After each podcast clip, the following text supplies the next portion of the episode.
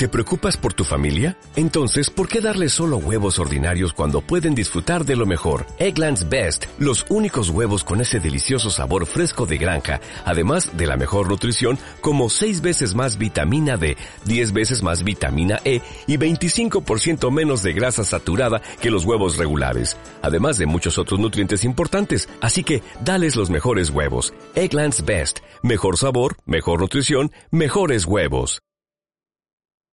Nos hizo una intro. Ah, sí, qué bueno. Sí, quedó súper bien.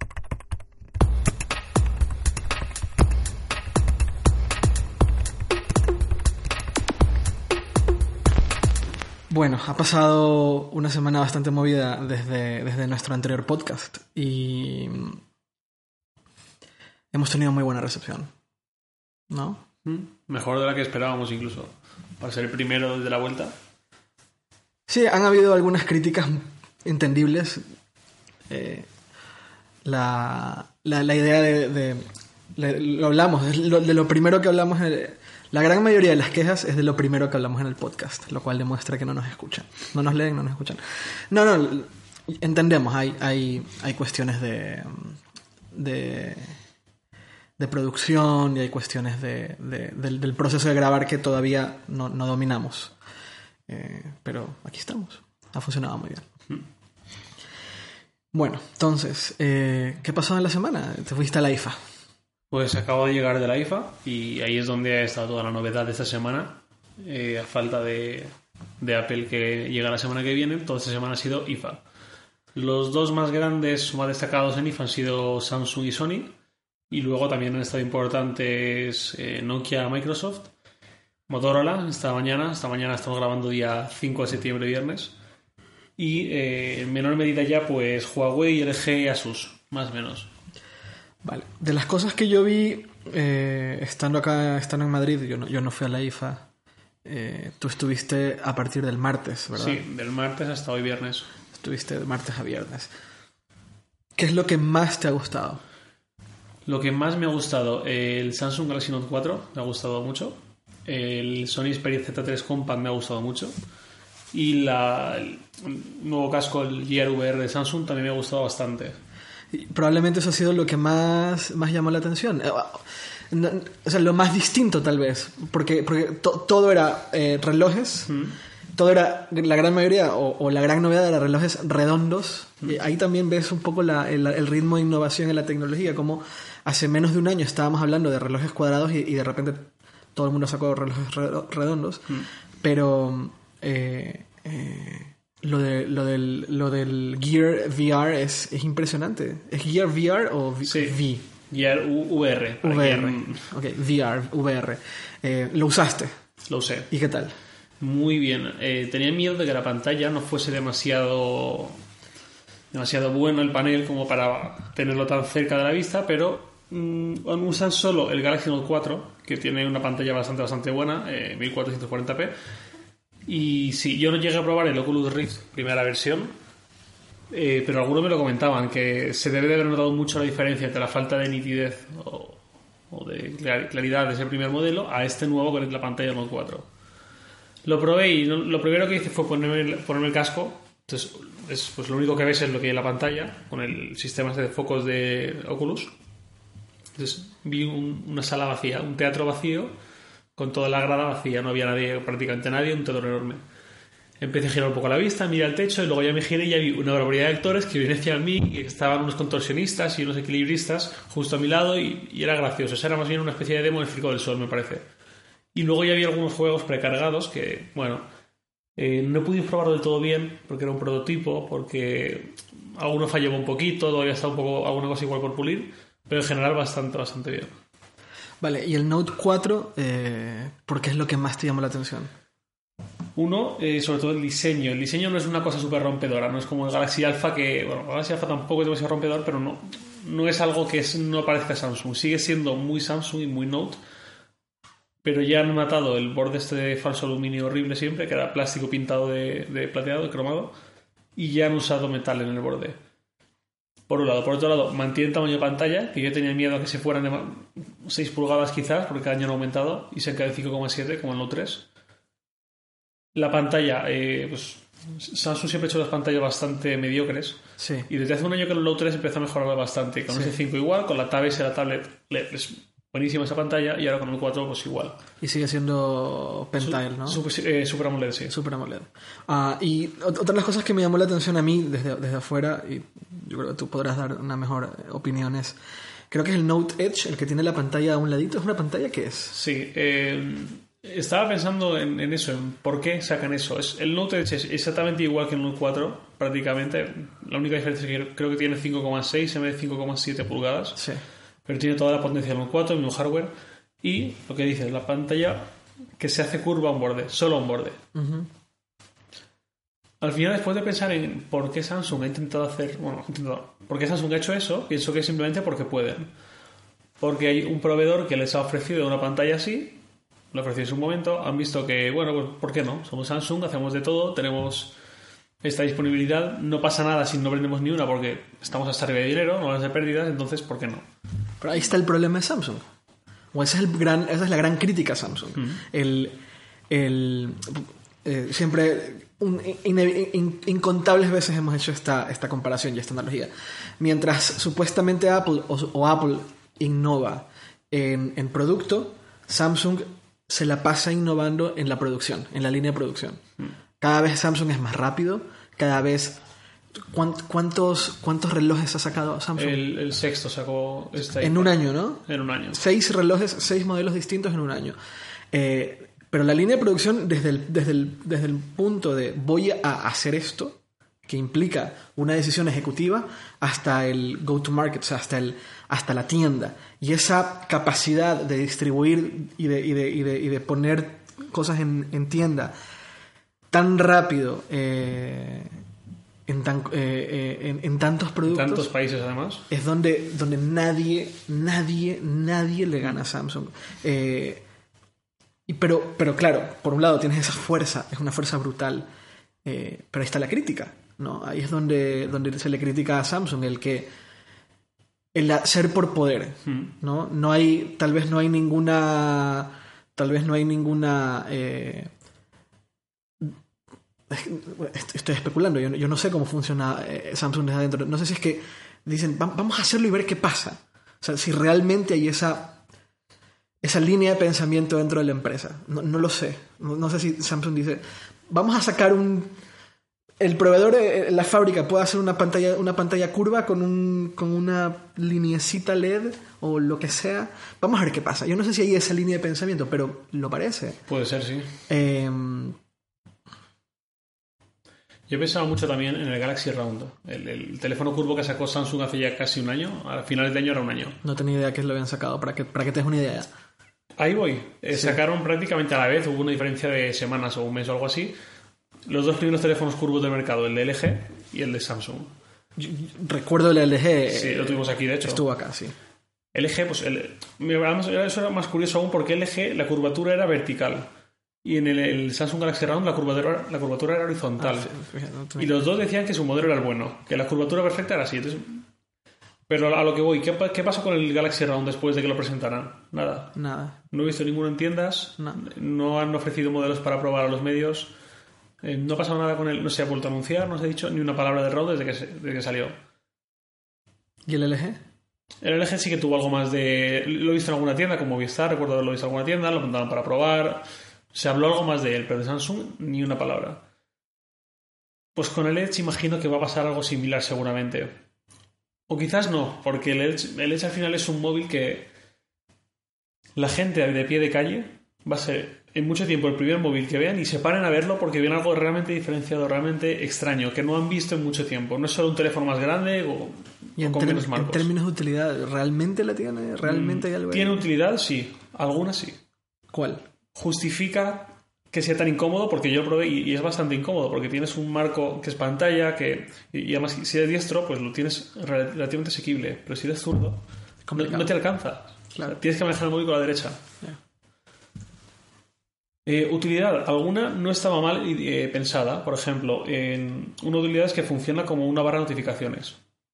Tú tienes en la pantalla apagada o pantalla encendida o como quieras y ahí aparecen notificaciones si estás viendo un vídeo a pantalla completa, no te interrumpe un trozo de pantalla sino que solo muestra en la barra lateral, en, en la curva. Ajá. Y la que más quizás sentido le veo es que para hacer una foto o grabar un vídeo puedes usar toda la pantalla como visor y que los controles solo estén en, esa el- parte En curva. el borde, ok. Entonces, sí, alguna utilidad tiene. ¿Justifica de momento lo incómodo que, res- que me resultó con los 10 minutos que lo tuve en la mano? Desde luego no. Ok. Curioso.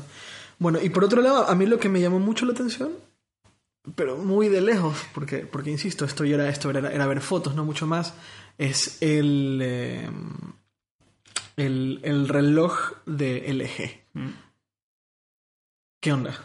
Ese, bueno, se lo presentaron hace una semana. Que no está muy claro por qué lo presentaron, si fue voluntario o medio involuntario y se acabó presentando oficial. Sí. Pero bueno, lo acabaron de presentar en IFA, que elegí todo lo que ha hecho en IFA prácticamente ha sido dar a conocer lo que ya habían presentado antes. Y pues lo que tú decías antes también, otro reloj redondo. Pero, no sé, se veía bien, o sea, se veía caro. aunque sea, se veía como con material más caro, o me Sí, equivoco. un poco. ya, eh, el problema de los Android Wear hasta ahora es que todos eran un cuadrado de plástico negro y muy poco más. Sí. Y los primeros no ofrecían absolutamente nada más. Solo el Moto 360 era redondo y ofrecía alguna cosa diferente, pero. Y ahora los Android Wear están ofreciendo cada vez eh, pulsómetro, ya son resistentes por completo a agua y a, polvo. Y ofrecen algo más, sobre todo por el tema de la actividad física. Y con el LG, pues este, el, el Watch R de ROM, similar. Ya, ya se ve que es otro tipo de producto. Ya no es el primer producto rápido, venga, que queremos sacar un reloj con Android Wear y hacemos un cuadrado de plástico, sino que ya, pues, es, la, es una discusión que también hemos tenido mucho aquí, que un producto que te vas a poner como un accesorio de moda tiene que responder un poco a, a estilo, a, a personalización, a que se vea realmente bonito. ¿Y se ve bonito? ¿En, en- en- directo? ¿Es algo que tú te pondrías? Yo sí. ¿Por Pero qué? también entiendo que haya quien no. Es como todos los relojes. Los relojes, Sí, sí, sí, al fin y al cabo, viven del gusto de unos y otros no. Eh, Un reloj de plástico yo no me pondría, ese es el tema. O sea, empe- empecemos por ahí. Un reloj de plástico, que es lo que, lo que la gran mayoría de marcas estaban ofreciendo, es que no me lo pondría. O me lo pondría por novedad, pero es algo que, que una semana más tarde terminaría dejando a un lado. El, el LG me pareció interesante. Eh, pero, pero, pero nuevamente, eh, una cosa es ver todas estas novedades que sacaron en, en tres días tantas marcas, pero desde el punto de vista de una persona que, que, que estuvo ahí, porque cuando empezamos te pregunté qué es lo que más te llamó la atención y me dijiste el Note, Mm. el, el Gear VR Mm. y el Sony Xperia 3. Esas son las tres cosas que es me... compact, sí, el compact. ¿Por qué el compact? Porque Sony, el problema que ha tenido mucho tiempo con bueno, los últimos móviles que ha hecho es que todos eran demasiado grandes, demasiado poco ergonómicos. Por tema de marcos, por tema de grosor, por tema de diseño. Eran, tienen muchos ángulos. Y ahora el Z3 lo ha mejorado bastante en grosor, en, en marcos, son más pequeños, y en, y en diseño, es más ergonómico, ya no se hace tan anguloso en la mano. Pero aún así, por tamaño de pantalla, tamaño de dispositivo en general, me gusta bastante más el compact. O sea, el compact, para que te hagas una idea, es un, un poquito más grande que un iPhone 5S, no mucho más. Y tiene una pantalla de 4,6 pulgadas en vez de 4. ¿Cuál es la...? Yo sigo sin entender la, la, la, la, la estrategia de Sony con sacar eh, eh, los flagships cada seis meses. Sí, pero es que ahora han ido un poco más allá, porque antes sacaban el Z, Z1, Z2. Ahora ya es cada 6 meses, bueno, si se cumple el ciclo que parece que se va a cumplir. Cada 6 meses renovamos todo. O si no todo, al menos eh, ¿Cada seis meses los- renovamos todo. O, smartphone, y- eh, o smartphones, el compact y el, el Z normal. Y el Ultra. No, Hay un Ultra-. Sí, pero no se ha vuelto a saber nada de él. Vale. Llegó hace un año y no se ha vuelto a decir nada. Y tablets, también ha sacado la Z3 Tablet y la Z3 Tablet Compact. Después, 8 pulgadas, 10 pulgadas aprox, creo que era 8,1 algo así, no me acuerdo bien. Y eso, entonces, van a sacar cada, una vez a cada 6 meses, como mínimo, para- bueno, como mínimo, una vez cada 6 meses smartphones nuevos, una vez al año, o una vez cada 6 meses también, falta saber cómo afinan eso, tablets. No sé muy bien cómo va a dar salida tanto stock. Y- Es decir, ¿se acabarán teniendo que comer demasiadas unidades por culpa de renovar tan rápido? Pero hacen... No sé... Más que eso, a mí me interesa ent- entender la estrategia. ¿Cuál es la estrategia detrás de, de- de renovar tu flagship cada seis meses? si logran innovar tanto como para justificarlo, o sea, si en ese plazo de tiempo les da como para hacer algo realmente diferenciador, que es lo que en mi opinión sí que ha pasado del Z1 Compact al Z3 Compact. O Ves una diferenciación importante. Sí, bastante pero, no, pero no en el 2, o sea, entre el 1 y el 2. Exacto, entre el Z1 y el Z2, en el Z2 cuando lo vimos en el mobile, lo que el comentario más extendido era ese. Pero si esto es que eso es un Z1 con algo más, pero no me ofreces nada realmente nuevo. Y todo ese esfuerzo de sacar un terminal nuevo cada seis meses realmente va a compensar. Ah, yo tengo una teoría con el tema. En realidad son dos. Por un lado, una teoría que tengo es a el todo el tiempo intentar estar en, el ciclo de noticias. Porque, ¿qué es lo que está haciendo Samsung? Solo que Samsung lo hace de otra manera. Samsung saca los Unpacked, ¿no? Primero sacan el S5, entonces están en el ciclo de noticias de febrero y luego sacan el Note. Eso hicieron el año pasado y, han hecho este año. Son productos diferentes. Claro, son productos distintos. Y, sacan el. sacan el eh, vuelven al ciclo de noticias de, después de verano. Eso por un lado. Entonces yo tengo esta teoría de que Sony, en su intento por, por llamar la atención, porque claro, eh, dejando un lado a Apple, que es, eh, o sea, dejando un lado la guerra iOS Android, dentro del ecosistema de Android, pues también hay una, hay una guerra, ¿no? Hay una guerra encarnizada que básicamente es todos contra Samsung, ¿correcto? Sí. Básicamente. Eh, y donde hemos visto ya algunos, eh, algunos algunas víctimas de esa, de esa, gran pelea. HTC me, parece que es una de esas las gran, grandes víctimas mm. de, la, de, la, lucha dentro del ecosistema Android. y, cuando, cuando ves un cuando ves el gráfico, enlazaremos el gráfico. Cuando ves el gráfico este que sacó a 5 alguna vez, donde venía eh, la inversión que están haciendo las diferentes marcas de tecnología o de, de, mobile en marketing y ves la, la, el gráfico ves de Samsung era 3, 4 veces mayor que el segundo, que creo que era Apple o era Sony, yo no recuerdo quién era, está, está hablando tonterías, pero recuerdo que era dos o tres veces... Descomunal.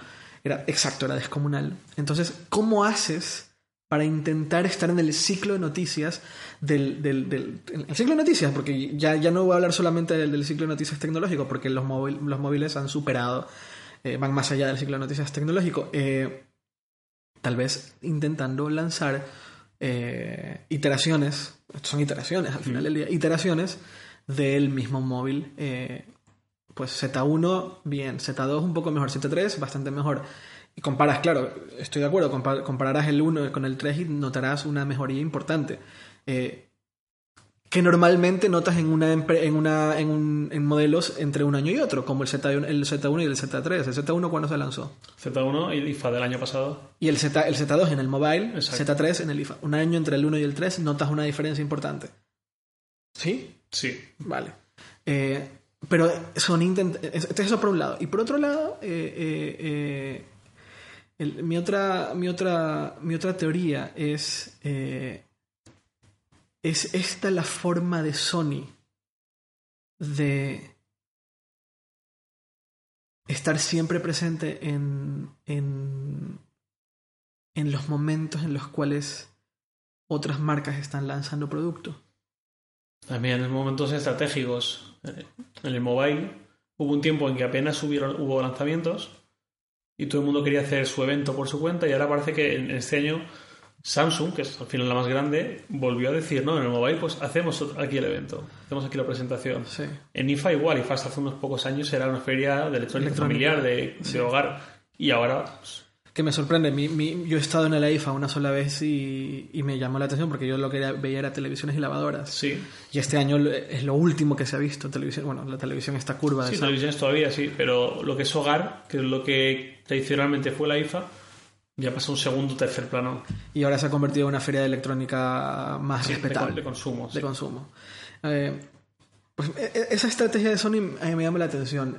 Me llama la atención bastante porque, porque es arriesgada. Tal vez no es la correcta. O, yo, no, yo no hablaría en términos de correcto o incorrecto. Pero es arriesgada. O sea, al menos es distinta. Y, y, cuando, y cuando tú ves el ecosistema Android, eh, y no puedes luchar desde el punto de vista del, del, del, del presupuesto, que es, el, que es la, que es donde, donde Samsung lucha en presupuesto y, y ahí también entra la línea de producción, porque cuando tienes mucho presupuesto, la línea de producción es rápida, efectiva, eh, súper super, super lean, súper, súper, o sea, no sé ni cómo... cómo Eh, eficaz. Eficaz, eficaz es la palabra, exacto. Eh, pero cuando no estás con esa carga de, de- de dinero y con todo ese conocimiento de línea de producción que Samsung tiene de años y años y años, entonces ¿cómo, lo, cómo luchas? Y, y entonces tienes que empezar a tomar decisiones, entre comillas, arriesgadas. Porque la diferenciación entre un producto y otro cuando usas el mismo sistema operativo, pues se empieza a reducir. Y so- Y sobre todo ves como con Android Wear que es cerrado. Android Wear no puedes... Android Wear es cerrado. El Asus ZenWatch, que lo he presentado también en esta IFA, Sí. tiene bastantes agregados. Pero el software... No es como un, no es como sería un reloj de Apple, por ejemplo, en el que no hay nada más que hacerle. O sea, ahí Asus sí que ha metido bastantes No, no, no. utilidades. Con cerrado me refiero a que no es open source. Eh, sí, claro. A eso me refiero. Sí. Pero al, ser, al no ser open source, el, el- el- el fabricante se ve limitado en, algunas, en Sí, claro. algunos aspectos. Claro. Ah, no sé qué tan diferenciador puede ser un reloj del otro más allá del hardware cuando todo el mundo tiene Android Wear. No lo sé. Es que no lo sé porque solo he usado uno. Entiendo que, en- no sé si es que el eh, Android Wear cuando estás en un teléfono, en un reloj redondo, solamente le dices al Android, al sistema operativo, esto es redondo y, y se acomoda. Es que no tengo idea cómo funcione. Sí, eh, eso lo marca también el fabricante de la personalización. Es decir, según lo que es el Asus, por ejemplo, es cuadrado y todas las watch face que tiene son cuadradas. Con LGA, pues, LG es la que se ha encargado obviamente de hacer De que sus watch redondas y optimizar eso. Pues, en- eh, para no perder el punto, en Android ah, hay una lucha por, por la diferenciación, pero esa lucha no, no pasa por el software. Salvo Bueno. los rediseños estos horrorosos que suelen hacer. Pero, pero siempre terminamos, la gran mayoría, es que estoy hablando de mayorías y eso no está bien. Ah, me pregunto si la gente le, pones enfrente la personalización de Samsung, cualquier personalización, no, no voy a no voy a dar no voy a decir una marca en particular, pero cualquier personalización, por tan grande o pequeña que sea, y pones el Android Vanilla, el Android stock. Me pregunto si la gente tomará la decisión de, de decir yo quiero el Android stock, prefiero esa, esa versión. No sé, es que no sé. En mi, en, mi, en mi caso lo prefiero. Mi elección de Android es un Nexus. Mm. Porque definitivamente me, eh, prefiero una, una experiencia sin modificaciones. No sé tu punto de vista. No sé si crees que estoy hablando tonterías. No, eh, es difícil porque hay, hay fabricantes que la personalización se la toman como, pues bueno, cambio todos los iconos, lo hago un poco más Huawei, por decir algo, alguna marca, lo, lo hago más a mi marca para que no sea voy más en el mercado, porque si no tendré poco que hacer. Y hay otras marcas, por ejemplo, estoy pensando en HTC con el One o con el One M8, que integran en el software parte de su hardware diferenciador. Por ejemplo, cuando HTC con el One M7, el del año pasado, sacó el, el mando de distancia universal, que no recuerdo ningún otro smartphone que tuviese puerto infrarrojos con esa utilidad. Luego ya vino G3, alguno ¿no? más. El G3 lo tiene ahora. Sí, después sí, después ya han venido varios más, incluso Samsung. Pero es una utilidad muy residual, no es algo que va a traer a, miles de compradores, exacto. Sí. Pero bueno, es otra utilidad. Y no sé, en general, de hecho, la capa de HTC no me disgusta. ¿La Y- qué? La capa de HTC, Sense. Sí, no, no es fea. No, no y, fea. y tienen algunas cosas que realmente son una utilidad. ¿Cómo que? Eh, aplicaciones de edición de imágenes, eh, Showbiz, Blinkfeed, que a mí no me gustaba, pero entiendo que tenga a su público. También sacaron la funda esta dot, dot, dot view, sí. Dot Sí. view con dot matriz, que era la matriz de puntos. Mm. Que bueno, es cosas propias al final, que sí es Android, pero es que esto solo lo tiene HTC. Ya. Bueno, HTC luego, es que ya es... Luego sacaron la versión stock, ¿no? De, de Android eh, No, con el no, año pasado. Aparte, no sí, la, la de Google Play, pero no, aparte, no iba a eso, sino que al final HTC, por algún motivo, decidió poner todas sus aplicaciones propias en Play Store, para que cualquier eh, Samsung, cualquier Huawei, cualquier LG se las pueda bajar. Por ejemplo, Showbiz. La aplicación de hacer montajes de vídeos con tus fotos, de la galería y demás. Ajá. Eh, una vez en la presentación de Mi 8 nos lo explicaron y dijeron, bueno, es una forma de que la gente conozca un poco más de HTC, vea que hacemos cosas que están bien Y eso les sirva para el día de mañana pensar en un HTC cuando se quieran comprar otro smartphone. Esa estrategia no salió bien, ¿verdad? Es que lo de la HTC es muy curioso. es raro. Es, es raro. O sea, pasó de ser el pionero con Android, Sí. el, el que hizo el, el, el Magic, eh, los, los primeros, Sí. eh, la primera Design, el Design HD, que me acuerdo que El primer Android eh, a la venta fue un HTC y el Sí. segundo y el primer Android en España fue un HTC. No, y los primeros Android en general y los Android bien valorados entre comillas eran de HTC y se comía el mercado Android que Sí. tampoco era tan alto como ahora pero y de hecho me acuerdo que yo trabajaba en Yoigo en esa época y, cuando- y me tocó vender el Design HD que tenía 4,3 pulgadas y todo el mundo decía lo mismo decía pero eso es gigantesco no, no me cabe en la mano es enorme 4,3 pulgadas y, y fíjate Y mira dónde estamos ahora. Y eso fue hace 4 o 5 años y ahora mira dónde está Sí. Está en una cuota súper bajita. Entró en la espiral de la muerte, entró en, en- en pérdidas. Y no sé, me da mucha pena, pero es que entró en un. Pienso como en un triángulo muy peligroso que es. HTC dedicó esfuerzos y recursos a Windows Phone, pero Windows Phone fue acaparado por Nokia. Los dos modelos que tuvo no funcionaron del todo bien. Y, de hecho, ves las gráficas de Windows Phone y nunca han sido mayoritarios ni muchísimo, muchísimo menos. Entonces, esa apuesta no le salió bien. La de Android, pues bueno. Si eh, Windows Phone se lo comió Nokia, Android se lo comió Samsung. Y alguno más por el camino que dejaron HTC con una cuota muy pequeñita. ¿Y qué solución se le ocurrió hace un año y medio más o menos, supongo? Facebook. Vamos a aliarnos con Facebook, que es un gigante. Vamos a sacar el launcher propio con nuestro, con nuestro smartphone, el, el Facebook Phone. Y vendió 5. Cinco. Y lo, lo rebajaron de precio muchísimo y al final sacaron del mercado y nunca han vuelto a decir nada porque fue una catástrofe. Sí. Alguna vez eh, escuché a, eh, eh, al fundador de, de HTC, no me acuerdo su nombre. Eh, che, yo no, no estoy pensando en el Blackberry, no, no recuerdo. Alguien ahora mismo está escuchándonos y dice, es tal, tal, tal, ¿cómo no se pueden acordar? ¿Qué les pasa? Bueno, no recuerdo dónde leí esto. No sé si fue en una entrevista, no sé si fue en una conferencia que él estuvo dando en el mobile o quién sabe a dónde, pero una vez él explicaba que, su que él no entendía por qué las marcas estaban eh, tomando a tomando Javier está tomando agua, por eso suena. Eh, que no entendía por qué las marcas estaban tomando lados. Porque hay el- la marca que usa iOS, bueno, en este caso solamente Apple, las marcas que solamente hacen an- eh, Android y las marcas que solamente hacen eh, eh, Windows Phone. Que él, su estrategia, y en este esto era una época en la cual él estaba entre los primeros, por lo tanto, el tono, el- la forma de hablar era completamente distinta a la que, a, a la, a la que usaría ahora. Lo decía desde el punto de vista del ganador. Yo lo que hago es que las marcas se peleen por mi hardware. Yo lo que hago es que las marcas de software se peleen por mi hardware y que ellos compitan, a mí no me importa, yo les doy a todos.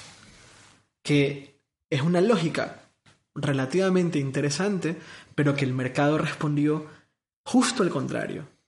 No, es acerca de que las marcas se, se peleen por su hardware, es acerca de cuál es el mejor hardware. En, en Android al menos. En Android la lucha, en- porque la lucha no es del software, el, el software al final del día es un poco el mismo. Es quién te ofrece el mejor hardware al mejor precio posible. ¿Quién utiliza más? ¿Quién tiene una mejor batería? Más, sumado a eso, los multi, multimillones de marketing de, de Samsung.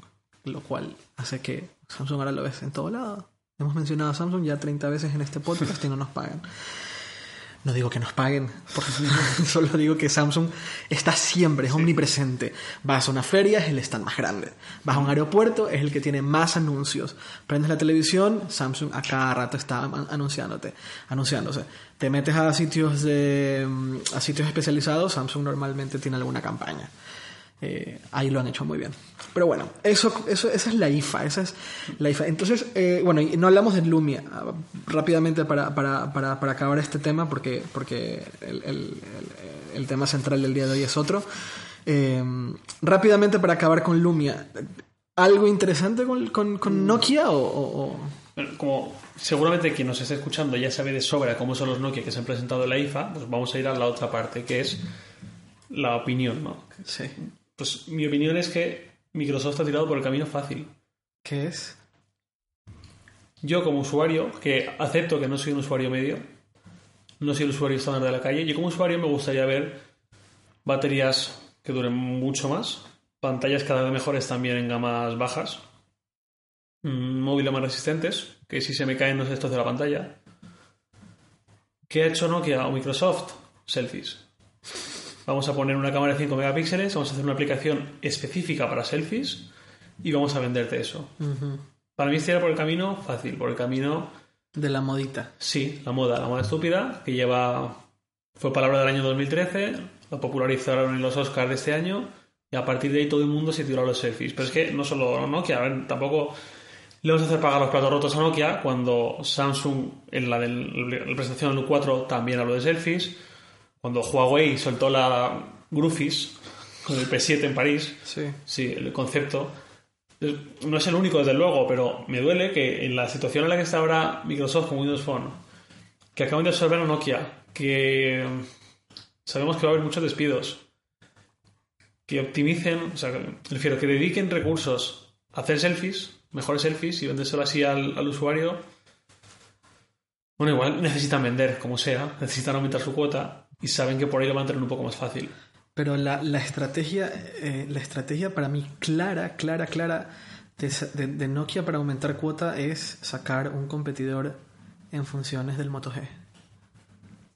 Eso es lo que básicamente han hecho. Los- es lo que hicieron con el 520 en el Mobile 2013. Ojo, comparas el 520 con el Moto G, Es que no son rivales.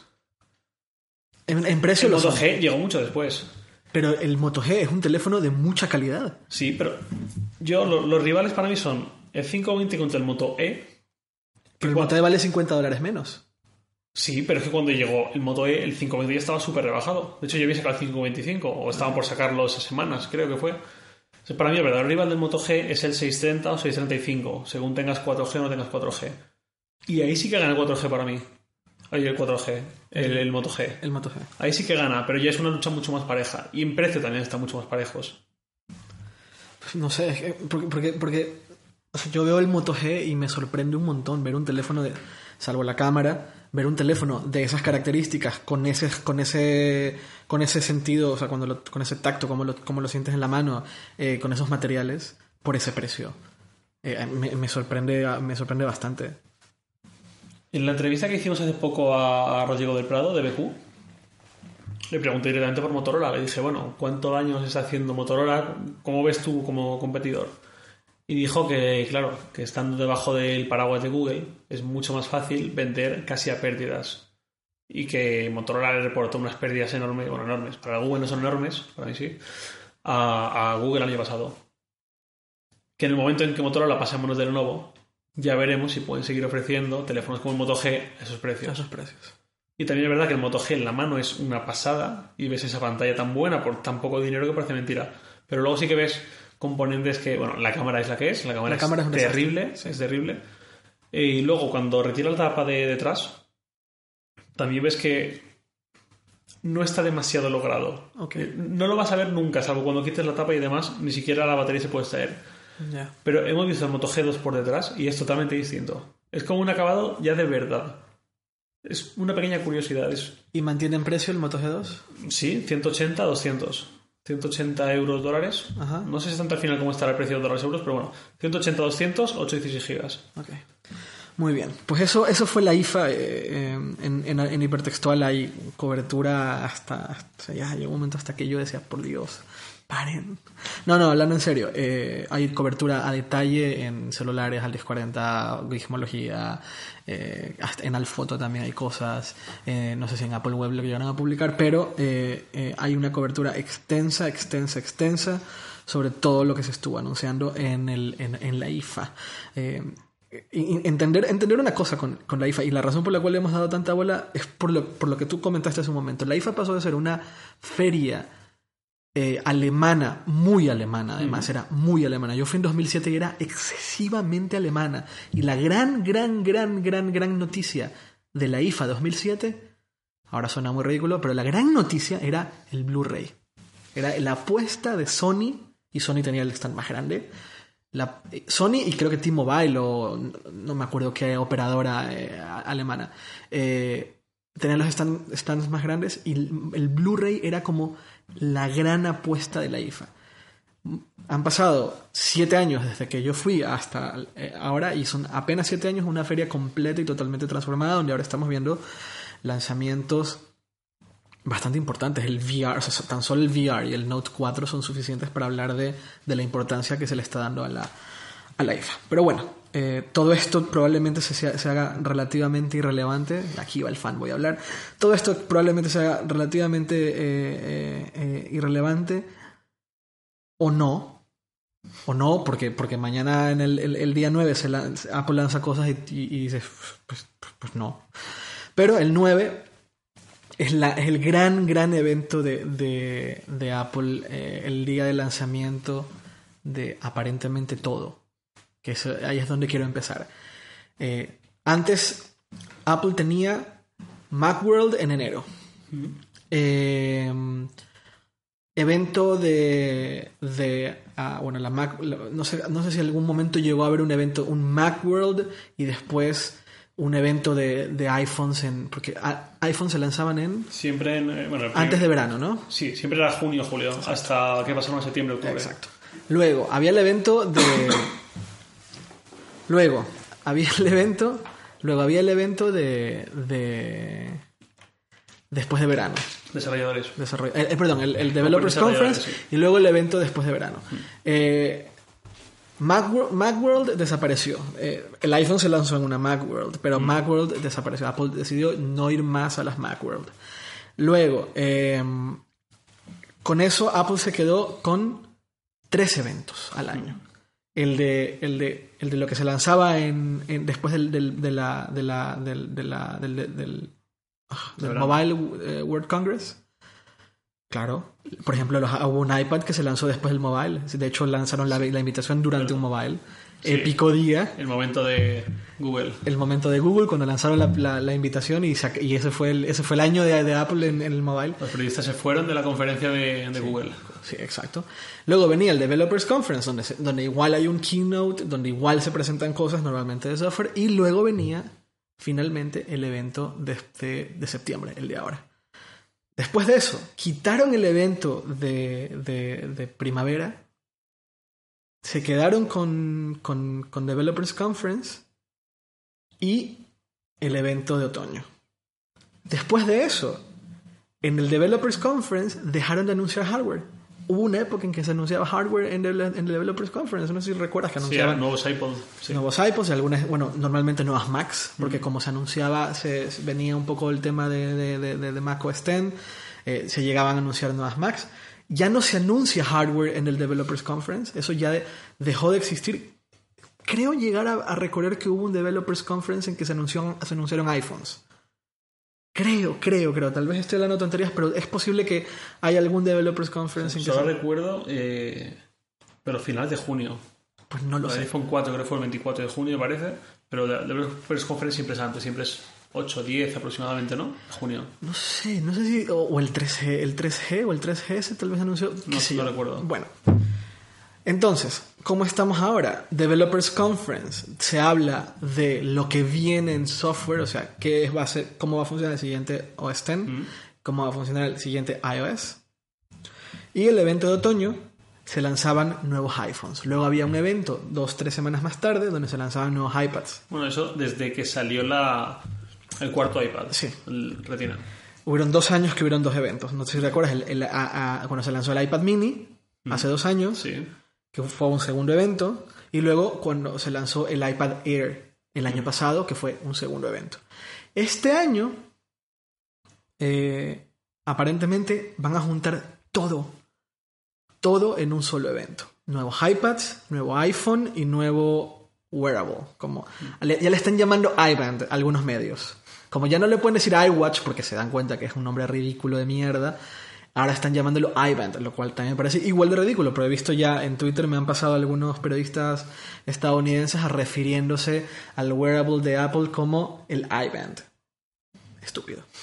O no, se va a llamar iBand y aquí yo diciendo que estupidez, que estupidez. Bueno, entonces, me gustaría hablar me gustaría hablar del, evento, este, este, es el evento del año, es el, es, el, día en que hay misa, ¿no?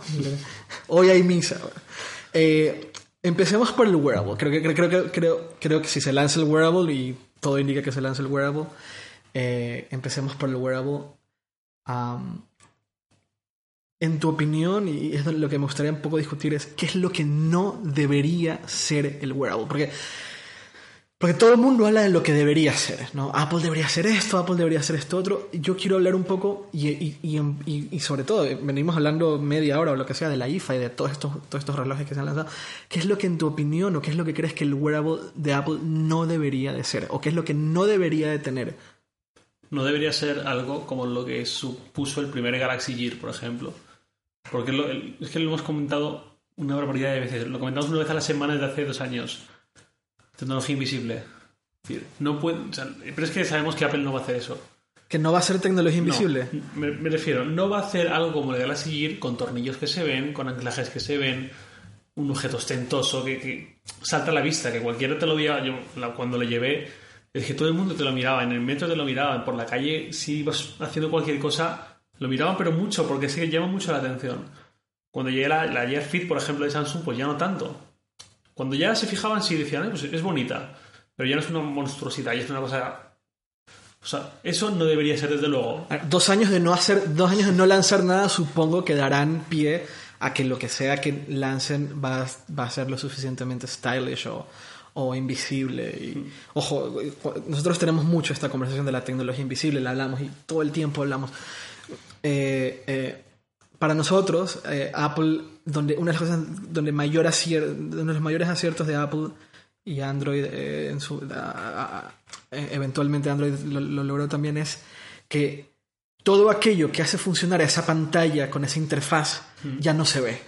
¿no? El teléfono cada vez cobra menos importancia. Eh, cada vez los bordes son más pequeños, cada vez el teléfono es más simple. El iPhone, más simple ahora mismo un iPhone no puede ser. Bueno, puede ser y seguramente será. Pero a eso nos referimos con tecnología invisible. Eh, eh, Y eso también las pulseras, sobre todo. Que es- ahí es un ejemplo más, más Sí. fácil de ver. claro, porque, porque la pulsera está ahí, pero no, no está ahí. O sea, es una cosa que... Una, tu, tu Fitbit, por ejemplo, Claro. nadie se daba cuenta de que no era una pulsera a no ser que viese las luces o que te viese manipulándola. Exactamente. Con una Fitbit pasa pues algo similar. Exactamente. Con una Jawbone, más o menos también, no tanto. Con un Galaxy Gear, por ejemplo, pues no pasa eso. Exacto. Es, es como una Google Glass. Google Glass es el ejemplo perfecto de lo que no debería ser cualquier producto que se lance que pretenda ser tecnología invisible. Exacto, porque, porque se vuelve, hay una palabra en inglés que lo describe perfectamente, no sé si hay en español, pero es awkward. Es raro, Molesto. no es raro, porque raro no es, es awkward, es con, te, te genera como entre rechazo, pero no mucho, y qué raro es eso, como, es como, eh, como, como inquietante, como, eh, pero, pero inquietante mal, no inquietante como que te llama la atención, ¿qué es eso?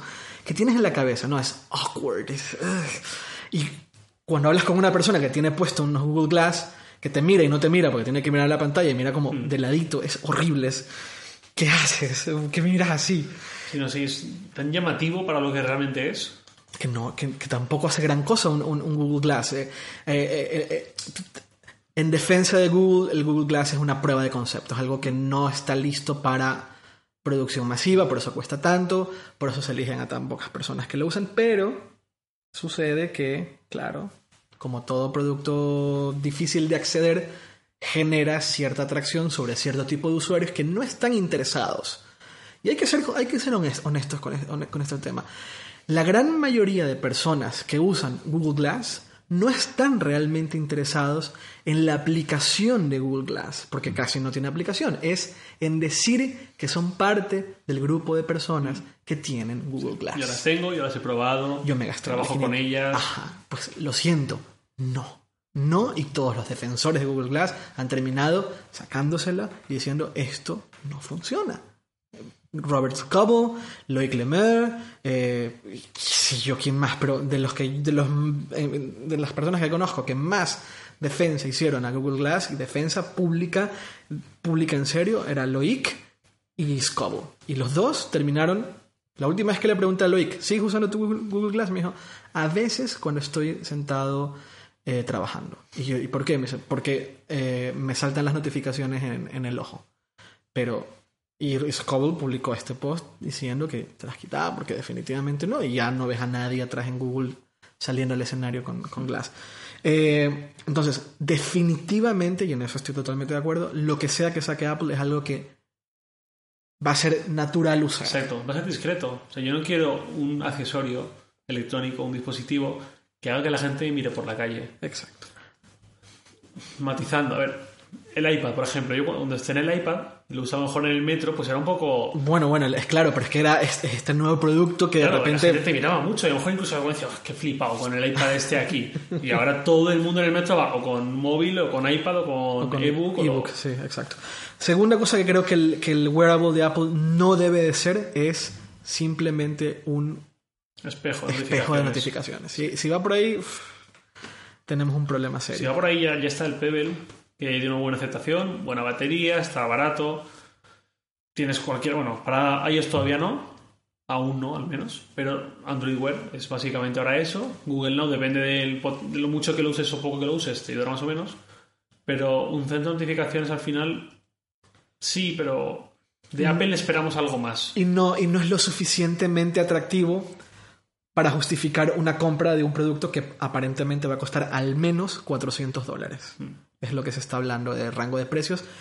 400 para arriba. Yo, me cal- yo, yo, esperaba, yo esperaba un producto que cueste al menos 500 dólares. Porque si es de Apple y va a funcionar bien, no va a costar 200, no va a costar 250 lo Motorola, va a costar 400 para arriba. Y eso es algo que debemos de entender y aceptar desde ya. No va a ser un producto barato. No debe tener poca batería, debe de tener una batería que al menos, eh, es que aquí estoy, o sea, es- es estas cosas que tú estás diciendo y el día que anuncian dices, ¿cómo puedo decir esto? Al menos debería de tener 4 o 5 días de Sí, batería. llevas en cuatro días. O sea, la- Y- la, semana ya es muy utópica, pero el día que ofrece ahora un Android Wear, imposible. No, no vale para nada. Ah, y ojo, en teoría, si va a ser un tracking eh, y un seguimiento constante de tu. Porque se supone que va mucho por ahí, de, de tu. De tu De actividad física. ajá. No debería ser algo que te quites por la noche, porque te debería Claro. de medir el sueño y la actividad y tu no actividad durante el descanso. No, por eso me gustaba la Fitbit, por ejemplo. La Fitbit, porque te la sacas de la muñeca, la enchufas a tu ordenador al USB o al enchufe que tenga más cerca y es un rato que a lo mejor estás trabajando con el ordenador, pero lo que dices, si me tiene que monitorizar el sueño, no me la puedo pasar cargándola En la noche. durante la noche. Exacto. Que es lo que pasa ahora con Android Wear. Así es. ¿Qué más? ¿Qué más no debería ser en tu opinión? No deberías de hablarle al reloj como pretenden. eh, ¿Quién es que pretendía eso? Eh, no, Samsung pretende que le hables a un Samsung- reloj. no, no hemos hablado de eso, pero también Samsung sacó el reloj con, con ranura para tarjeta SIM. Sí. Pero eso. ¿A ti te parece interesante eso? ¿Te Sí, en cierta forma sí, y sorprendentemente. ¿Por qué? Y me probé el reloj y es enorme. Y yo tengo una muñeca pequeña y me viene gigantesco y no podía salir con eso por la calle constantemente. El día que lo haga un poco más fino, quizás sí. No tengo intención de que, o sea, no, no- no llevo idea de que un reloj sustituya mi smartphone, porque me parece estúpido. El teclado QWERTY es horrible. No, no tiene sentido. Hoy al menos, tal y como conocemos la tecnología, no. Pero sí que me parece interesante salir a correr, por ejemplo, salir a montar en bici, salir incluso una noche a cenar cualquier o, un rato a la calle y no llevar encima el smartphone. ¿Y cómo hablas? Si tienes que hablar. No, no le vas a hablar al puto reloj. O sea, no me jodas. Pero eso ya lo- Samsung lo intentó hace un año ya con el Galaxy Gear. Pero eh, eso no va a pasar, o sea, nadie le va a hablar al reloj en la calle, lo siento, es que no va... Primero porque, ah, o sea, en mi opinión debería haber una, una, una, una solución en- mucho más elegante. Y entonces me viene a la mente Her, Claro. ¿no? Un aparatito que te pongas en el oído, que esté siempre puesto. Eso es lo que ha presentado Motorola. Eso es lo que presentó Motorola. ¿Cómo se llamaba? Motorola Hint, Mo- Moto Hint. Hint, exacto, el hint. Algo que te pones en el oído, que siempre está ahí, que no tienes que quitártelo, en teoría, con lo cual puedes escuchar Claro, Pero es que el reloj ahí se queda en, en un medio, en un centro incómodo. Moto Hint está pensado para actuar entre tu smartphone y tu oído. Y ahí tú le puedes hablar, Ajá. él te va diciendo Sí. y lo usas como puente, sin una especie de manos libres, pero vitaminado y no tan ridículo como los que habían hace 10 años. Sí. En cambio, Samsung ha ideado algo parecido. Digo parecido siendo amable. El collar. El collar está pensado para que tú lo hayas puesto y si hay alguna notificación te vibre. Pero el collar es otro ejemplo de tecnología Sí. ultra visible, o sea, por. Dios, ¿no? Por eso no me gustó nada. Eh, y si tú quieres escuchar música pues, o simplemente notificaciones, te pones auriculares sí. que se desmagne- se desmagnetizan. Sí, sí, sí. Son magnéticos, sí. Ajá. Los desunes, te los pones en, la- en las orejas y vas escuchando. Al final eso es un centro incómodo porque ya tienes un collar que te permite interactuar con el reloj de una forma un poco más elegante, por decirlo de alguna forma, pero a su vez el reloj también depende del smartphone. Ya, claro. Porque en el momento en que quieras escribir, No, no. en el que quieras ver algo en una pantalla que no sea la de tu reloj, Sí. por eso digo que se queda en un punto- centro incómodo. En cambio, el Moto Hint tiene bastante más sentido. No lo he probado. No sé si realmente me gustaría llevar todo el día en la, en la oreja eso. Ajá. Pero ya tiene un poco más de sentido sobre el papel, por lo menos. Es que si, si llegamos a un punto en, en el cual lo que sea que lleves en la oreja es lo suficientemente eh, invisible, Discreto, sí. discreto, yo veo por ahí un camino interesante, porque muchas notificaciones no requieres más que el sonido de saber qué ha pasado. Que te llegó un mail, no, no hace falta ni siquiera te lean de quién es el mail, eh, o que te llegue una notificación de, de te llega un mensaje de, de WhatsApp o de Telegram o, o un SMS o que tienes una llamada perdida. En mi opinión, muchas veces solo necesitamos saber que está ahí. No necesitamos saber por, de quién está ahí o cuál es el mensaje. Si es lo suficiente, si estás esperando un mail y te suena el mail, pues sacas el teléfono y escuchas y, y ves la pantalla. Eh, yo creo, en mi opinión, es un camino interesante. O sea, le damos en mi opinión, le damos demasiado valor al- a la interfaz visual, que es interruptiva, Mm. y le estamos dando muy poco valor y muy poca atención a la interfaz sonora, que no es interruptiva. Tú puedes estar haciendo un montón de cosas y tener una, interf- una interfaz sonora que te esté leyendo un mail o que te esté notificando de un mail que no necesitas dejar de hacer nada de lo que estabas haciendo en ese momento. Te estás conduciendo, estás en una bicicleta, estás corriendo, estás en una cena Mm. y te suena, ¿sabes? Y, y solo te suena a ti, no le molesta a nadie, no tienes un teléfono. Lo típico, estás en una cena, todo el mundo trae móvil y todo el tiempo está el sonidito del WhatsApp y lo odias, llega un punto en que lo odias. Si empezamos como a personalizarlo, in- interiorizarlo, lo veo interesante. O sea, yo veo por ahí un camino interesante también muy discreto e invisible. Habrá que ver quién lo hace, porque claro, lo que estamos diciendo básicamente es Ger. Sí, totalmente. Básicamente, sí. Es difícil. Entonces, eh, invisible, discreto, mucha batería, que no sea un, un mero, que no sea un mero eh, espejo de tus notificaciones. Esas son cosas que consideramos importantísimas a la hora de que Apple saque un, un producto. Que no haya un único diseño o dos únicos diseños. Ya, de acuerdo. También lo hemos comentado muchas veces. Algo que llevas puesto como un accesorio, como un reloj, como una pulsera, tiene que tener un componente de moda, estilo, lifestyle, como lo quieras llamar. Yo creo que eso no va a suceder. O sea, yo creo que va a ser un único diseño a la, a la, a como, Apple- como el iPhone o como el, o como el iPad. o como- Blanco o negro, ¿tú crees? Algo así. Yo creo que va a ser, o sea, va a ser lo suficientemente bonito como para convertirse en sí mismo en un objeto de deseo, como ha sido un iPhone o como ha sido un iPad. O como es una Mac. Una Mac, bueno, ahora menos, se más como herramientas. Pero un iPhone es un objeto de deseo, Hmm. básicamente. Sí, tiene el- a lo aspiracional que todavía nadie ha conseguido. Y es caro y es... No baja de precio nunca hasta que siga el siguiente. Y no va a bajar. Eh, eh, eh, el C tal vez está en esa otra gama más de accesible con los acuerdos de los operadores y tal, pero los modelos de alta gama de, de, de- de- Apple, o sea, el iPhone, eh, son, en mi opinión, objetos de deseo. Y yo creo que por ahí va a ir. O sea, si hay una cosa con Apple es que no sabemos qué va a sacar, pero en muchos sentidos la estrategia es muy predecible. Sabemos que va a ser, va a ser algo nuevo, va a ser algo rompedor que ninguna otra marca estaba haciendo. Sabemos que van a tardar 3, 4 o 5 meses en sacarlo a la venta porque no está en producción. Porque es no, hay, única- no hay filtraciones. porque no hay filtraciones. Sabemos que no, no va a ser barato. Y en mi opinión, sabemos que solo va a haber un modelo. Tal vez con más o menos memoria, tal vez con más o menos batería, pero un modelo. Un modelo tan bonito, tan increíble, que todo el mundo va a creerlo, pero va a ser bien caro. ¿Y cómo, esperas que sea? Esto es súper arriesgado porque si No, no, es hemos visto una infiltración, no tenemos ni idea, ni siquiera Es, nos que- podemos hacer la es idea. como que tú me preguntaras el día anterior al lanzamiento del iPhone, ¿cómo va a ser el iPhone? Pues a lo mejor pensabas que tendría teclado QWERTY, Claro, claro, no, seguro. que Eh, tendría 50 botones dedicados al mail y a aplicaciones. Lo que todo el mundo deseaba eh, antes de que salga el iPhone era un, eh, un iPod con pantalla táctil. Y las pantallas táctiles que conocíamos en ese momento. las que eran resistivas. Resistivas. Las.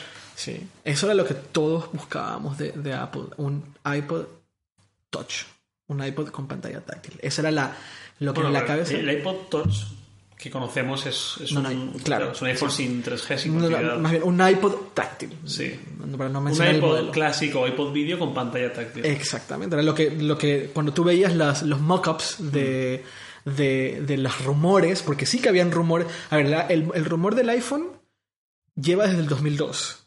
O sea, hay, hay un artículo, yo lo enlacé hace unos meses en mi Twitter. John Markoff de- del, del New York Times publicó el primer rumor del iPhone mencionando la palabra iPhone en 2002. Imagínate, 2002. Cinco años. Cinco años. Había proyectos, efectivamente, pero creo que el proyecto de- de- del iPhone no, no- no- no empezó hasta tres otro cuatro años antes. Pero el primer eh, rumor del iPhone fue en 2002. En 2002.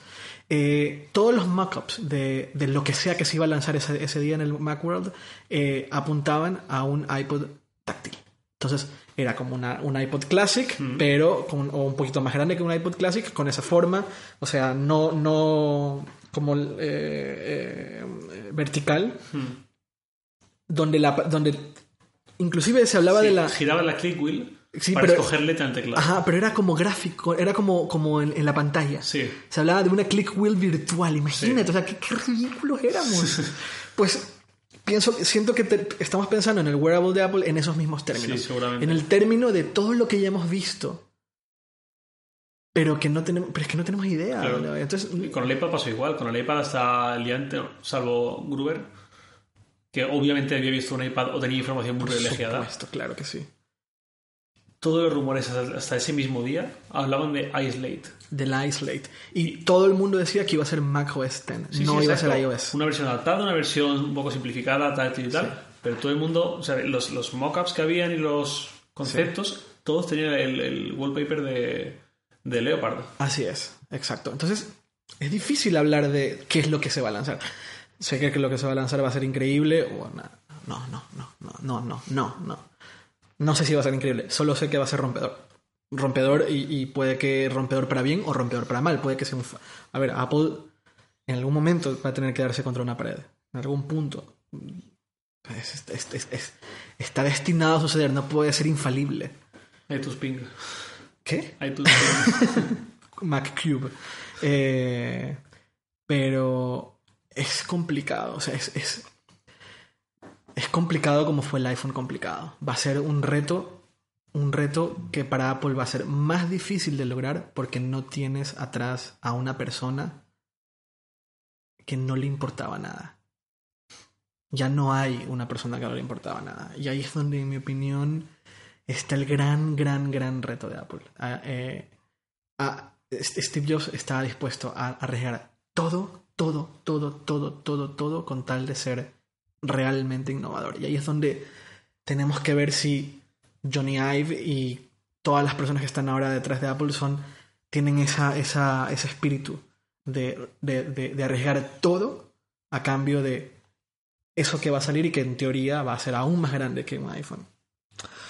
Vamos a ver iPhone 6. Del iPhone 6 ya sabemos todo. ¿No? Ya No, están. Se, supone, pero claro.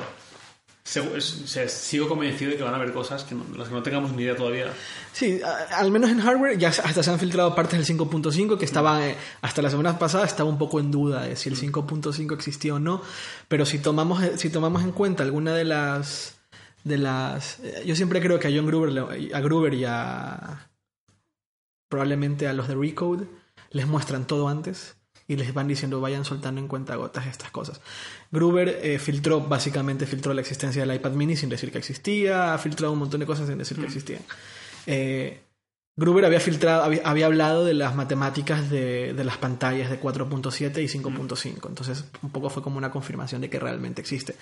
Cuatro o cinco días más tarde, eh, no, semana y media más tarde se, ha filtra, se han filtrado partes del 5.5. Entonces sabemos que va a haber 4.7, que va a haber 5.5, a mí me parece increíble que eso exista, pero bueno.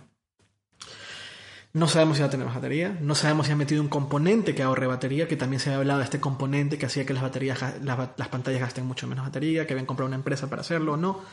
Eh, No sabemos cómo se va a ver iOS tan grande para lo que estamos acostumbrados a ver. así es. ¿Qué van a hacer con Hay la un- pantalla de inicio, con los iconos, con... Sí. No sabemos. eh, no.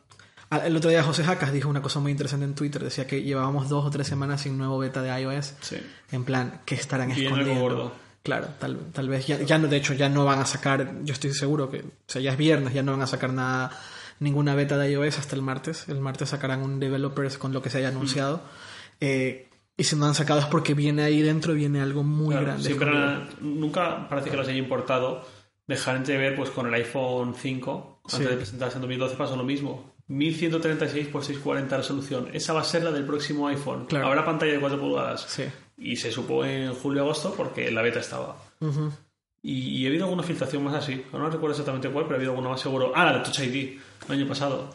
Touch ID en la beta ya se, se Ya vio. se veía, es cierto. Incluso había gente que decía, Apple está troleando a todo el mundo poniendo Touch ID y luego será algo que no tenga nada que ver. Pues al final fue, Touch fue ID. eso. Touch ID. Y sí, y ahora, ¿qué, qué habrá en las entrañas que todavía no podemos ver? Vale, entonces del iPhone, pues eso. Ahora mismo un tipo armó un iPhone lo- y lo encendió y bueno, entró en modo DFU. eh, eh, ay- ay, eso ahí es, horrible. Pobre, pobre Tim Cook. ¿no? Double down on rumors. Eso, eso, eso no es posible, salvo, o sea, es lamentable, pero salvo que, que no, meta- no te metas a la línea de producción.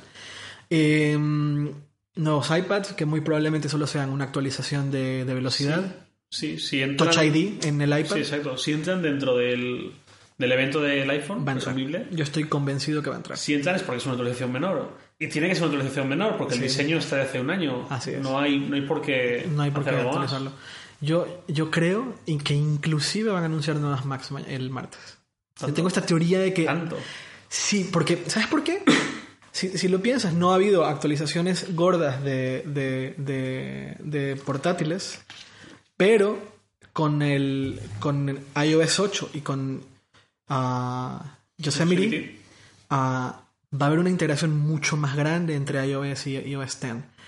Ah, va, o sea, un poco está empezando a cobrar de nuevo importancia eh, Mac dentro de Apple al haber esa integración, al, al ofrecerte la integración de, o sea, tienes un iPhone, estás realmente integrado con todo el ecosistema, Sí, Continuity y handoff y todo esto y home, no eh, sé. AirDrop, que por fin funcionará. Sí, no, no, y que de hecho si tienes Yosemite Ya ya, puedes hacer AirDrop a iOS 7.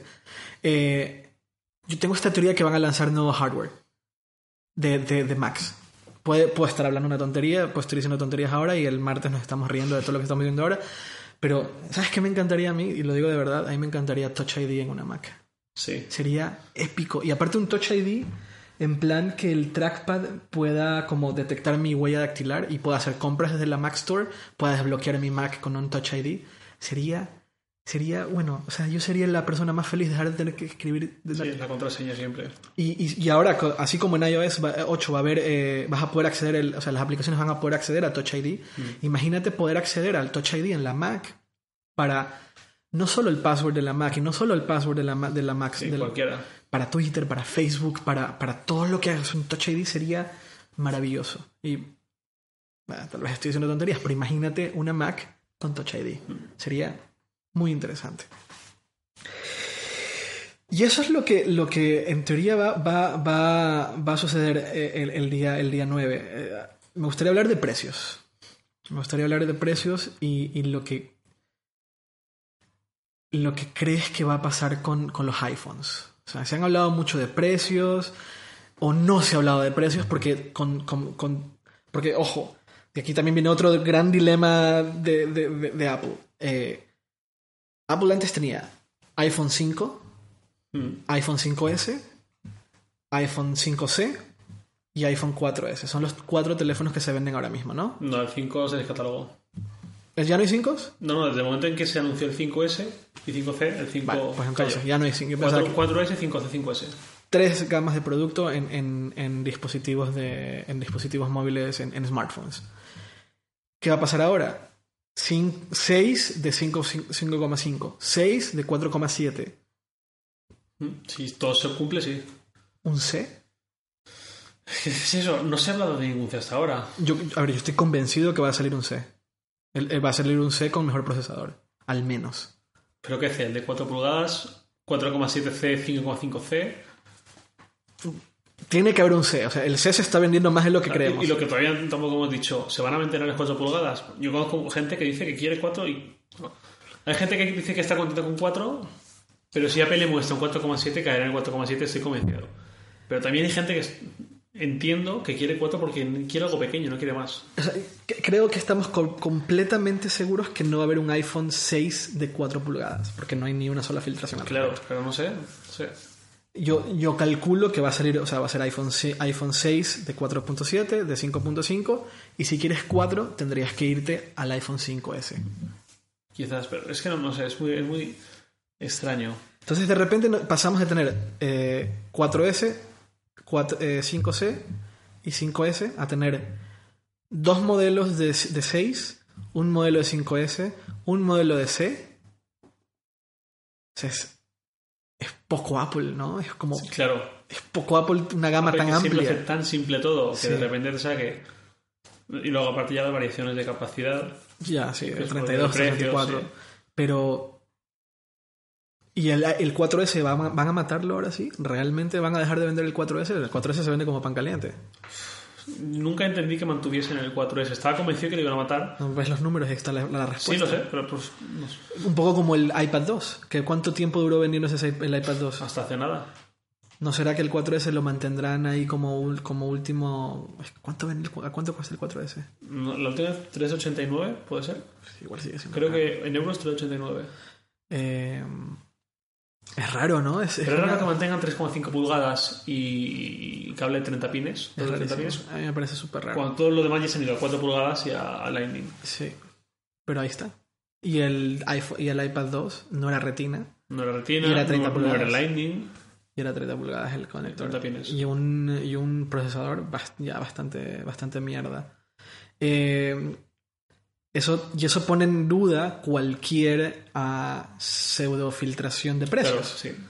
Porque, primero, no sé si Apple esté dispuesto a vender un teléfono de mil dólares Mm, o de mil euros. Yo estoy seguro de que lo habrá. El, ¿Tú el, yo estoy seguro de que rozará los 1000 euros. El Laurel 5S de 64 GB cuesta 899, creo, ¿no?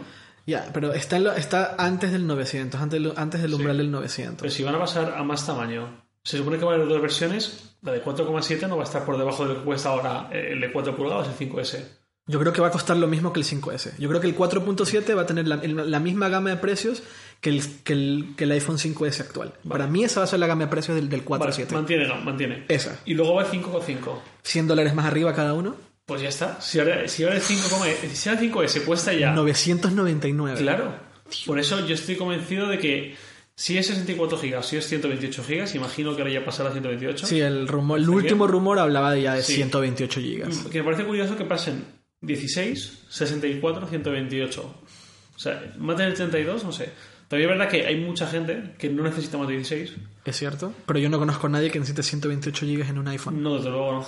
Entonces, no Y- sé. y pero más- habla- antes quizás, pero ahora que... En un iPad lo veo. Yo mi- mis iPads de exacto. 128 lo tengo bastante a tope, bastante a tope. Pero, pero claro, es un iPad y es donde tengo mis series, es donde tengo un montón de cosas. Y, es un, y, Apple, Apple está intentando que el iPad sea un, un producto para- de creación. Un iPhone, salvo fotografía y video, no es un producto de creación. Pero si el 6 tiene cámara RAW, los 128 empiezan a cobrar interés- eh, eh, cierto nivel de No. interés. ¿Qué Grabar- nivel, qué nivel de fiabilidad le das a que tenga cámara RAW?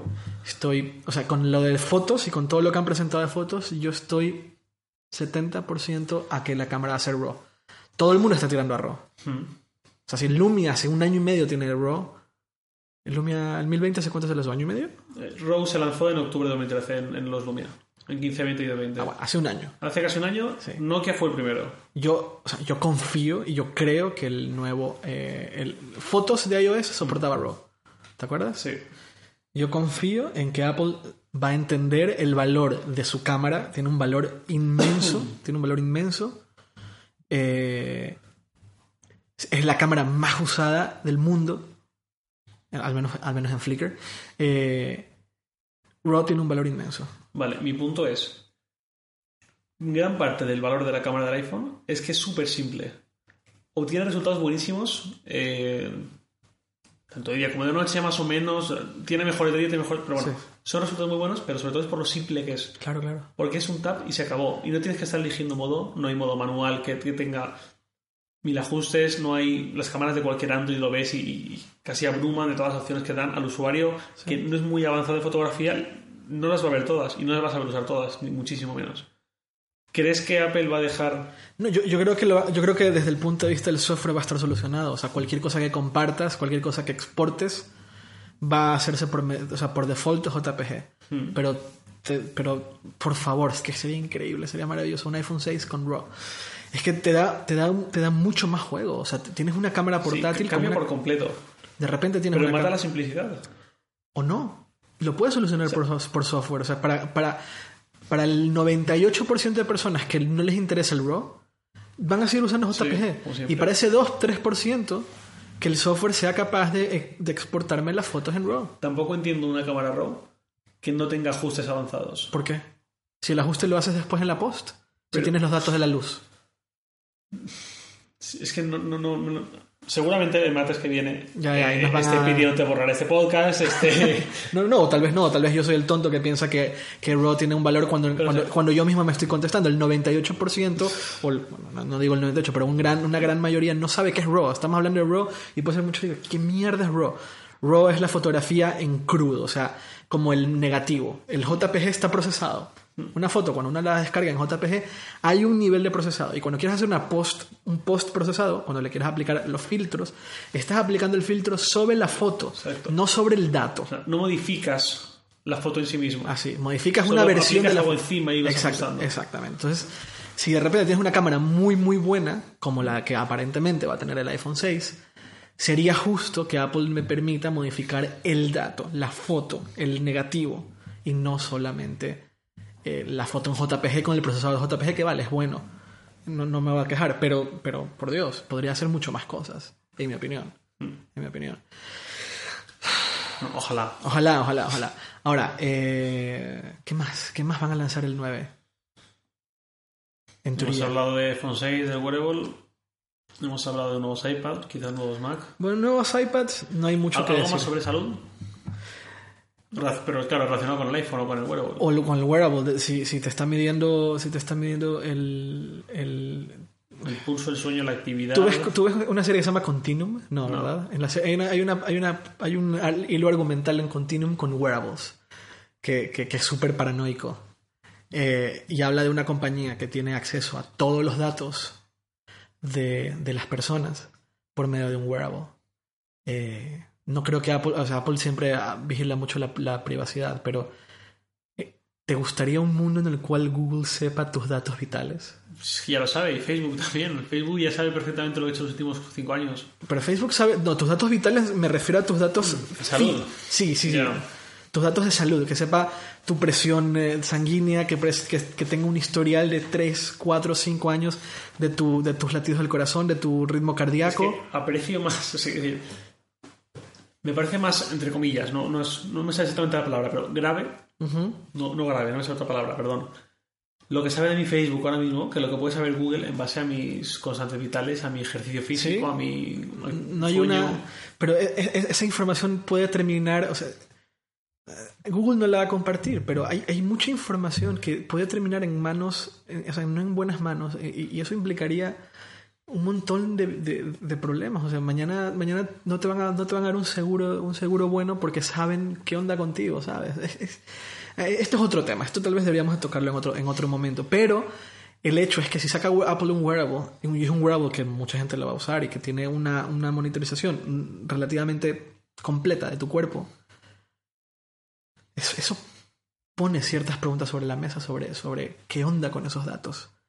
Y si hay un API que te permite compartir esos datos, y ya hemos visto una y otra vez que la gente le da muy igual cómo comparten sus cosas, posa ciertas preguntas sobre lo que va a ocurrir con todos esos datos. Nuevamente, no sabemos si Apple va a lanzar el wearable. En teoría lo va a lanzar, pero no sabemos si ese wearable va a recabar tanto dato vital, tanto dato de, de salud de uno. Ah, y una cosa más importante, Bit. Ha, ha pasado muy poco tiempo para que los bits sean un, un, una- un, un, un elemento fundamental de Apple, porque acaban de aprobar la compra y tal. Pero, pero, pero, eh, no voy a decir que no vamos a usar este argumento de los, de los bits son otro wearable, pero, pero ahí hay algo, en mi opinión, o sea, ahí, ahí hay algo interesante que, que, eh, que tal vez ahora mismo no lo veamos, o tal vez ni siquiera el 9 lo veamos, eh, no sea obvio, pero que dé pie a que lo que suceda en el siguiente año eh, tenga que ver con bits. No sé. ¿No ves ahí algo? Todavía no encuentro el sentido a, ¿A la compra? a la compra. No sé si vamos por hardware, no sé si es porque Apple. Hardware. Acqui-hired, o sea, al tener al Dr. Dre y a tener a, y, a- y al, y al CEO Sí. de, de, de, de- de Beats, que es un tipo eh, que es de las personas que mejor conocen la industria musical, y la herramienta de recomendaciones, que Exacto. es brutal. Es, brutal. que es, es lo, lo que más pienso yo que tiene sentido. ¿Tú la has usado alguna vez? No. Yo la bajé y la usé el otro día. O sea, yo como tengo una No, cuenta. tengo una lista de mundo de cosas pendientes y una es volver a hacerme la, la cuenta americana para poder usar.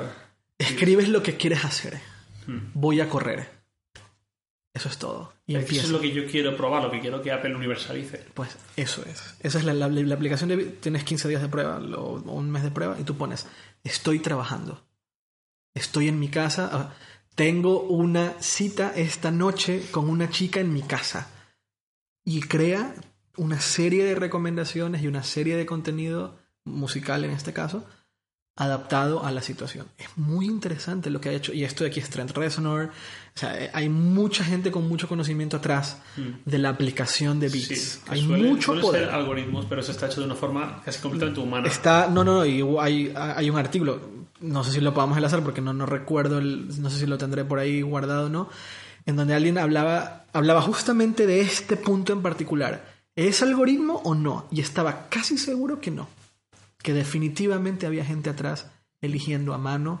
O sea, que había, a- había mucha mano Sí, muchísima, muchísimo humano. Exacto, mucho humano atrás de las recomendaciones y no un simple algoritmo a la Spotify o a la radio o a la, o a la Pandora que, que al final del día es cansino, artificial, repetitivo y que no termina de, de funcionar. El Spotify Radio lo he usado tres veces en mi vida y no me gusta. Pandora... eh, En cambio, fíjate, lo que sí que me está gustando cada vez más últimamente, de las últimas versiones, es la pestaña de explorar de Spotify, que sí que se supone que está hecho en base pues, a criterio humano Sí. real. Te da listas y hay algunos que están bastante bien y cada vez sacan más, las actualizan bastante. la editorialización de Spotify, ¿no? Exacto, que ya no es un algoritmo que coge Exacto. Pues. a- no sé si. a- tal vez uno de los anuncios, uno de los grandes anuncios sea la ap- aple- aplicación de Bits, eh, al menos a nivel de software. Eh, eh, imagínate el- que la aplicación de Bits ya no se llame ya no se llame Bits, sino que sea parte de iTunes o sea parte de Music en iOS. y la quitarían de Android, imagino. Ah, por supu- no solo la quitarían de Android, sino que creo que Beats tiene algunos acuerdos con, con Samsung. De hecho. ¿Hasta cuándo? No, no sé, pero estoy casi seguro que Beats tiene algunos Bueno, acuerdos es con que a lo mejor Apple hasta dentro de un año y medio o dos años No vaya a nada. relacionado y ya los acuerdos Ahora, han. Samsung reaccionó y sacó su propia línea de, de- de high-end de audífonos, ¿no? O sea, Sí, los también level. muy rápido. Entonces, eh, 9 de septiembre, We wish we could say more. Aparte, pues, hasta, la- hasta la frase, ¿no? Del, de la invitación. We wish we could say more. Eh, eh, eh, es, es como crearte un nivel de hype ah, de aquí al universo y a ver si se logra cumplir. Eh, ¿Algo más que crees que pase el 9? O sea, ¿Tú crees que el 9 haya una hecatombe? O sea, una, una hecatombe en plan. Hecatombe tecnológica en plan iPhone. ¿O crees que lleguemos a ese nivel? Lo del iPhone fue una locura, en serio. El 9 me gustaría mucho estar en las oficinas de las principales compañías rivales del mundo. A mí me encantaría. Pero, y sí, el año pasado aún más. El año pasado, como se rumoreaba el 5C y decía, no, costará 300 o 350. Sí. Me imaginaba a todos con, con pánico delante de- del, del monitor, diciendo, es que como saquen esto, Nokia, por ejemplo, el, el estado en el que está, dice que como saquen esto, nos van a dejar muy jodidos. Sí. HTC, por ejemplo, O en, un- eh, eh, o en una de estas este año el, el 5C eh, en la línea de producción se ha tornado lo suficientemente barato como para empezar a venderlo. ¿Te imaginas? ¿pero ¿crees que Apple quiere vender un producto realmente barato? Creo que Apple necesita urgentemente un producto que sea atractivo para las operadoras. Y eso lo llevo diciendo meses. ni el, o sea, ningún iPhone es, ningún iPhone termina de ser atractivo en, términos de márgenes para las operadoras. Por eso terminan negociando me- mejor y más con Samsung como antes lo hacían con Nokia Eh, y con BlackBerry. Eh, yo estoy seguro y estoy convencido que la única forma en la cual, y esto va a tener que pasar tarde o temprano, de la misma manera en la cual ahora Apple tiene un interés brutal sobre China, porque es una, una audiencia y un mercado inmenso, va a llegar un momento en el que Apple va a decir, Latinoamérica es tan o más interesante que China. Es un mercado más fragmentado, es un mercado más complicado de entrar porque no, no, haces un acuerdo con una operadora. O sí, porque bueno, puedes hacer, un acuerdo con dos, Sí, con exacto. América Móvil y con Telefónica. Pero es Telefónica. Y Telefónica con Apple, pues tampoco son los mejores amigos. Eh, pero es un mercado más fragmentado. Pero es un mercado con un potencial brutal. Brutal, brutal, brutal. Y la única forma en la cual Apple puede entrar a Latinoamérica es haciendo un acuerdo con una operadora. O con dos. O sea, o con, o con Slim o con, o con Telefónica y necesitas un producto que sea muy atractivo para las operadoras a la hora de venderlo. Que la operadora tenga el suficiente margen, que Apple tenga el suficiente margen y que el, y que el, y que el, y que el, el- el- el- el consumidor le resulte lo suficientemente interesante para pagar. Claro, es que, bueno, Y por eso Samsung es favorito de las operadoras. Porque Samsung les da lo- o sea, Samsung tiene el poder de darles dispositivos relativamente eh, buenos, con un margen altísimo para la operadora, eh, y para Samsung es irrelevante, que al, al- al consumidor le resulta interesante, le resulta útil o le resulta atractivo comprar. Y ahí es donde, en mi opinión, el 5 se entra en juego. Porque tiene eh, materiales buenos, pero baratos de producir, mm, con un tamaño bueno, no tan grande, pero lo suficientemente grande, 4 pulgadas, con iOS que nadie más te lo puede dar. Nadie con la App más. Store. Al final yo Y la siempre uso la App Store. Exacto, y la App Store es. ¿Quieres las aplicaciones primero? ¿No quieres gastarte tanto? Ahí está tu iPhone C. Eh, tu iPhone 5 o iPhone 6C o lo que sea. Eh, ahí es donde, en mi opinión, eh, o sea, yo creo que el iPhone C, sin decir versiones, o sea, iPhone 5C, iPhone 6C, lo que sea, pero el iPhone C es una apuesta a largo plazo a ese nicho, a esa, a esa línea, a la línea de la venta del dispositivo por lado de la operadora, que todavía tiene muchísimo, muchísimo peso en muchos mercados. En Estados Unidos ni se diga, porque en Estados Unidos hay un poder, adquisición, un poder adquisitivo muy alto. En Latinoamérica no.